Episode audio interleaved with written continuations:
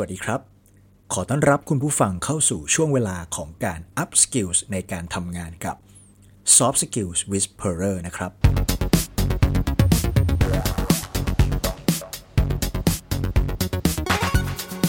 วันนี้คุณผู้ฟังอยู่กับผม เว เวสารัตน์ธนพลิน productivity coach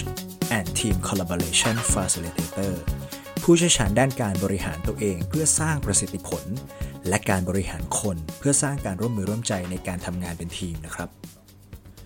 เวลาคืออะไรคำถามสั้นๆคำถามเดียวเนี่ยครับอาจจะทำให้คนนั่งลงอภิปรายพูดคุยกันได้มากกว่า 3 ชั่วโมงเลยทีเดียว และไอ้จำนวน 3 ชั่วโมงที่ผมสมมุติขึ้นมานี่แหละ คือหนึ่งในคำอธิบายเรื่องของเวลา ในลักษณะของการใช้ถ้อยคำนะครับ แต่เวลาก็มีความซับซ้อนแล้วก็ลุ่มลึกอยู่ในตัวของมันเอง ขึ้นอยู่กับว่าเราใช้ศาสตร์อะไรมาอธิบายมัน ในพจนานุกรมฉบับราชบัณฑิตยสถานนะครับ เวลาหมายถึงชั่วขณะ หรือความยาวนานที่มีอยู่หรือเป็นอยู่ไอแซคนิวตันบอกว่าเวลาเป็นองค์ประกอบพื้นฐานหนึ่งของจักรวาล เพื่อให้เหตุการณ์ต่างๆดำเนินอยู่ในนั้น ส่วนเอ็มมานูเอลคานต์บอกว่า เวลาคือสิ่งสมมุติเช่นเดียวกับพื้นที่และตัวเลขครับ ไม่ว่าเราจะนิยามคำว่าเวลาอย่างไร แต่สุดท้ายเวลาก็เป็นสิ่งสำคัญที่เกี่ยวข้องกับการทำงาน และการใช้ชีวิตของเรา โดยมันจะทวีความสำคัญ และแสดงออกถึงการมีอยู่จริง เป็นอยู่จริงมากยิ่งขึ้น เมื่อหัวหน้าหรือลูกค้าทวงงานจากเรา โดยบอกกับเราว่า ถึงเวลาต้องส่งงานแล้วนะครับ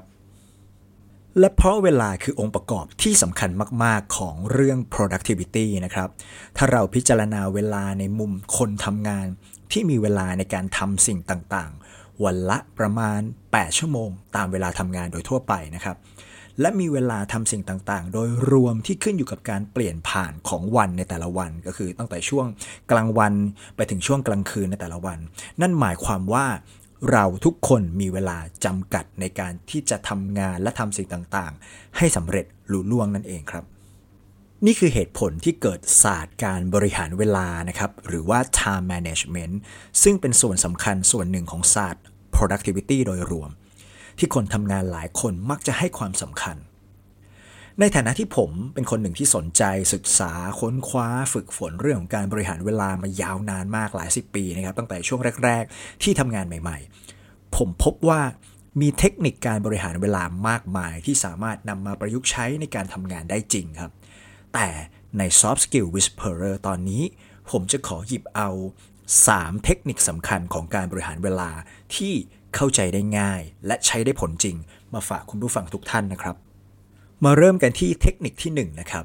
เทคนิคที่ 1 ก็คือ Pomodoro ครับ เทคนิค Pomodoro ถูกสร้างขึ้นโดยผู้ประกอบการนะครับ แล้วก็ผู้เขียนหนังสือที่ชื่อว่า Francesco Cirillo นะครับ เขาเป็นชาวอิตาลีนะครับ เทคนิคนี้ใช้นาฬิกาหรือเครื่องมือจับเวลาเพื่อแบ่งงาน หรือว่ากิจกรรมที่คุณจะต้องโฟกัสออกเป็นช่วงๆ โดยในแต่ละช่วงจะถูกเรียกว่า Pomodoro คำว่า Pomodoro เป็นคำที่หมายถึงมะเขือเทศนะครับในภาษาอิตาลีนะครับ โดยที่คุณซิริโลเนี่ยเขาตั้งชื่อตามนาฬิกาจับเวลารูปมะเขือเทศ ที่เขาเคยใช้เมื่อสมัยที่เขาเป็นนักศึกษามหาวิทยาลัยนะครับ เขาใช้เครื่องจับเวลารูปมะเขือเทศเนี่ยในการจับเวลาในการเรียนแต่ละเซสชันนะครับ แล้วเขาก็ต่อยอดออกมาตั้งเป็นชื่อเทคนิคที่เรียกว่า Pomodoro เทคนิคครับ วิธีการใช้เทคนิค Pomodoro นะครับ 1. เลือกงานที่คุณต้องการทำให้เสร็จด้วยการโฟกัสให้มากที่สุดขึ้นมา 1 งานครับ 2. เอาอุปกรณ์สื่อสาร และก็ทุกสิ่งที่อาจจะรบกวนคุณออกไปให้พ้นจากสถานที่ที่คุณอยู่เลยนะครับ 3. ตั้งเวลาที่คุณอยากจะโฟกัสนะครับ เวลาที่คุณซิริโลคแนะนำก็คือ 25 นาทีนะครับ จากนั้นให้โฟกัสกับการทำงานนั้นตลอด 25 นาทีเต็มครับ 4. เมื่อนาฬิกาจับเวลาดังขึ้น ให้ทำเคลื่อนหมายบนกระดาษว่า เราได้ใช้เวลาในเซสชันแรกจบลงไปแล้วครับ 5. ครับ จากนั้นให้ไปพักช่วงสั้นๆ ใช้เวลาประมาณ 5 นาที วิธีการพักคือออกไปเดินเล่น ดื่มน้ำยืดเส้นยืดสาย จิบกาแฟสักแก้ว หรือทำอะไรก็ได้ที่ไม่เกี่ยวกับงานนั้นๆ เพื่อให้สมองได้พักอย่างแท้จริงครับ จากนั้นให้คุณกลับมาทำซ้ำในขั้นตอนที่ 2-5 นะครับ เมื่อคุณทำขั้นตอนที่ 2-5 ครบไป 4 รอบแล้ว หรือว่าใช้เวลาโดยรวมนะครับ ทั้งเวลาทำงานโฟกัส และเวลาพักด้วยนะครับ รวมทั้งหมด 120 นาทีแล้ว ให้คุณหยุดพักแบบยาวนานขึ้นกว่าเดิม 4-5 เท่าของเวลาพักเดิมนะครับ ก็คือเป็นเวลาประมาณ 20-25 นาทีเลย แล้วค่อยกลับไปทำงานในแบบรอบที่ 1 ใหม่อีกครั้งหนึ่งครับ เทคนิค Pomodoro นี่เหมาะสำหรับ คนที่เป็นครีเอทีฟหรือคนทำงานที่ต้องใช้ความคิดสร้างสรรค์เป็นพิเศษนะครับ หรือคนที่รู้สึก burnout จากการทำงานครับ มาต่อกันที่เทคนิคที่2นะครับที่เรียกว่า Eisenhower Matrix ครับเทคนิคนี้ถูกคิดค้นขึ้นโดยประธานาธิบดีคนที่ 34 ของสหรัฐอเมริกา ก็คือ Dwight Eisenhower นะครับ ก่อนที่ Dwight Eisenhower จะขึ้นเป็นประธานาธิบดีในปี 1953 เขาเคยรับราชการในกองทัพสหรัฐ ในตำแหน่งผู้บัญชาการกองกำลังพันธมิตร ในช่วงสงครามโลกครั้งที่2ครับเขาต้องเผชิญกับการตัดสินใจที่ยากลำบากในทุกๆวันนะครับมีภารกิจมากมาย ซึ่งทำให้เขาคิดค้นสิ่งที่ในปัจจุบันถูกเรียกว่า Eisenhower Matrix นะครับหรือว่าเรารู้จักกันดีในชื่อ Matrix สำคัญเร่งด่วนนั่นแหละครับ วิธีการนะครับให้จัดระเบียบรายการงานและกิจกรรมทั้งหมดของคุณ ออกเป็น 4 ส่วนแยกจากกันนะครับ โดยจัดเรียงตามความสำคัญกับไม่สำคัญ และก็ตามความเร่งด่วนกับไม่เร่งด่วนนะครับ โดยให้คุณขีดเส้น 2 เส้นตัดกันนะครับ ก็คือเส้นสำคัญกับสำคัญมากกับสำคัญน้อยนั่นเองนะครับ แล้วก็เส้นเร่งด่วนเร่งด่วนมากกับเร่งด่วนน้อยนะครับ งานเร่งด่วนคืองานที่เรารู้สึกว่าจำเป็นต้องทำให้เสร็จให้เร็วที่สุด ก็คือทำให้เสร็จทันที ส่วนงานสำคัญคืองานที่มันมีส่วนช่วยให้มันบรรลุเป้าหมาย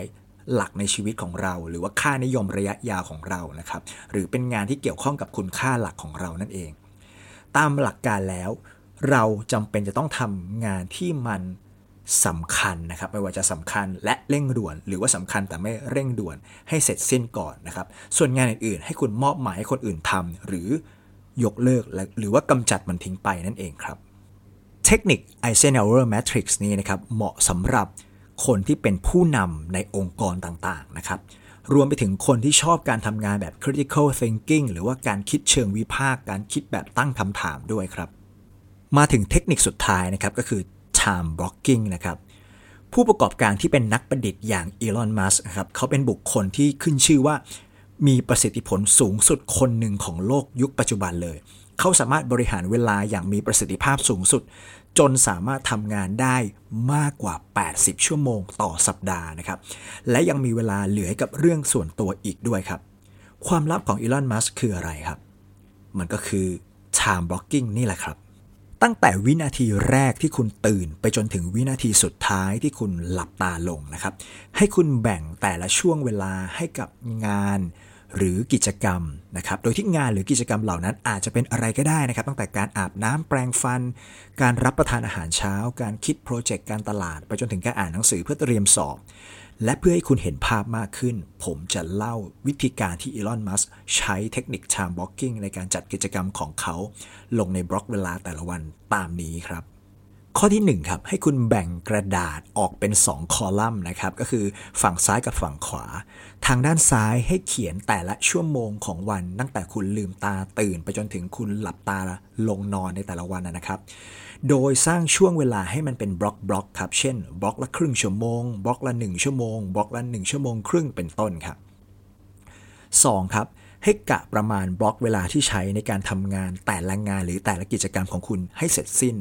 และเมื่อคุณได้เคยทดลองใช้ไปแล้ว ก็ให้กลับมาปรับกิจกรรมนั้นๆ ให้มันเข้ากับบล็อกเวลาที่แท้จริงของคุณครับ และ3ครับสุดท้ายครับ ให้คุณเพิ่ม buffer time นะครับหรือว่าการเผื่อเวลาลงไปในระหว่างบล็อกเวลาแต่ละบล็อกครับ เพื่อให้คุณสามารถปรับเปลี่ยนได้ในระหว่างวันด้วยครับ โดยเทคนิค time blocking นะครับเหมาะสำหรับ คนที่ทำงานไปด้วยเรียนไปด้วยนะครับหรือว่าคนที่ทำงานไปด้วย ดูแลลูกดูแลหลานไปด้วยนะครับ อีกกลุ่มหนึ่งที่เหมาะมากๆ คือกลุ่มคนที่ชอบใช้ analytical thinking หรือว่าการคิดเชิงวิเคราะห์ครับ สุดท้ายนี้สำหรับคุณแล้วไม่ว่าเวลาจะเป็นสิ่งสมมุติ หรือว่ามันเป็นเส้นตายในการทำสิ่งต่างๆ แต่เวลาก็เป็นสิ่งที่เราทุกคนบริหารจัดการได้เสมอนะครับ ขอเพียงนำเทคนิคทั้ง 3 ไปปรับใช้ หรืออาจจะนำมาใช้แบบผสมผสานกันก็สามารถทำได้ครับ ทั้งนี้ทั้งนั้นอย่าลืมเตรียมความพร้อมในด้านอื่น ๆ เช่น ร่างกาย จิตใจ สติ